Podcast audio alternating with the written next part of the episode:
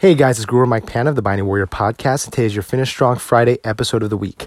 Um, if it's your first time joining us, basically every Friday morning I try to end the week on a positive note and send you into the weekend on a good note, uh, sharing some thoughts and some insights that I've gathered this past week and stuff that I'd like to share with you. So uh, today I want to talk about the three movies on streaming devices on TV right now uh, that fathers should watch with their sons. Now, if you're like me, these past several weeks in quarantine, even though Texas we're slowly reopening our economy, which is awesome. Um, you know, most of us, myself included, uh, we've been in a position where we've had to educate our children from home. And if you have kids, this is really difficult to do, especially if you work from home, like my wife and I. We've been working from home. I've been teaching uh, for Kickstart Kids, and uh, as well as running my business during the day. My wife is a full time teacher as well here in the state of Texas, so we've both been working from home.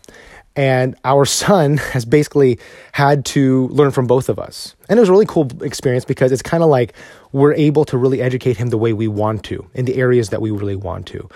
But at the same time, there are just certain times, as much as we want to teach him and spend time with him all day, we can't usually because we're working. And so sometimes we're in a position where we are forced to be in a position where we have to put them in front of the TV. And I'm just being honest. And it's not something I'm proud of, but I got to be real with you. If you're a parent and you're working from home, you're probably putting your kid in front of that TV for a good amount of time just so you can get your stuff done. Not because you don't want to raise them, but because you got to get stuff done, right?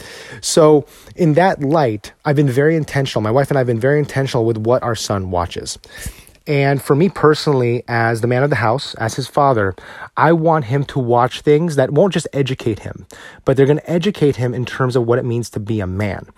I don't feel there's an, there are enough Filipino Americans, Filipino American men out there really being intentional with raising their sons to be men. And I want to change that in my life. I want to be very intentional with how I raise my son in terms of masculinity and introducing him to the concepts of what it means to be a man.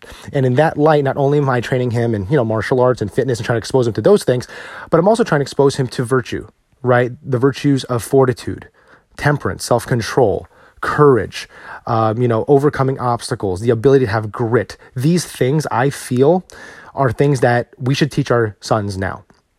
And I feel that the three movies that I've shown him in the last three weeks, uh, several, uh, not three weeks, the last several weeks since his quarantine has started, rather, it has really impacted him because now he's talking about bravery. He's literally speaking about courage and bravery and how he wants to be more brave and strong. So I know it's working. And I wanted to share this with all the dads out there who have young boys um, that, and, and I hope this really helps you out. Now, there may be people out there listening to this podcast that are wondering, well, how come you don't have anything for daughters? What about moms and daughters or fathers and daughters? Because the truth is, I am a father and I have a son. I don't have a little girl. I would love to have a daughter. My wife and I, we would love to have a daughter one day. But right now, we have a three year old boy. And as a result, there's just a different way that you raise and educate a three year old boy in terms of these values of being a man, right? So, one note before we start this list when you watch these movies with your sons dads if once you watch these movies with your sons don't just put the tv on the, on these three movies and just leave the room or veg out on your video games or play on your iphone or whatever you're doing be intentional it's an educational experience. When I was watching these movies with my son, I sat down with him the entire time and pointed out the instances of bravery, courage, fortitude, resilience. I made it clear, hey, did you see that? Did you see how that, that character did this? I'm very intentional with it. And I really want to make that as a disclaimer before you simply put your kid in front of the TV, right? Make sure that you're making this time intentional to educate your son about what it means to be a man.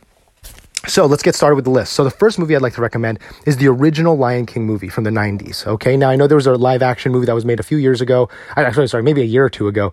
Um, and I saw it, and frankly, I liked it. But I just feel there's something powerful about that original animated movie. Maybe I'm nostalgic because it was the version I watched as a kid.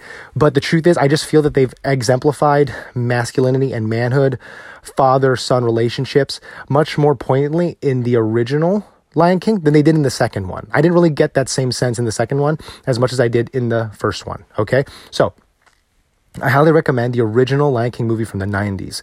It speaks of, and if you've been living under a rock for the last two or three decades, I'll explain to you what's going on with this movie. Long story short, it's about a young uh, lion uh, named Simba. His father is the king of the savannah, basically, I think it is in Africa. And uh, his king, his father, the king lion, uh, oversees everything. He protects the uh, the land from outside intruders. But the entire time, Simba's father, Mufasa, is teaching his son what it means to truly be a man, what it means to be a king. That it's not about simple power and having power. It's about servitude. It's about service. It's about making sure that you're there in service to your community. And there's a time where obviously he he gets killed by his brother Scar.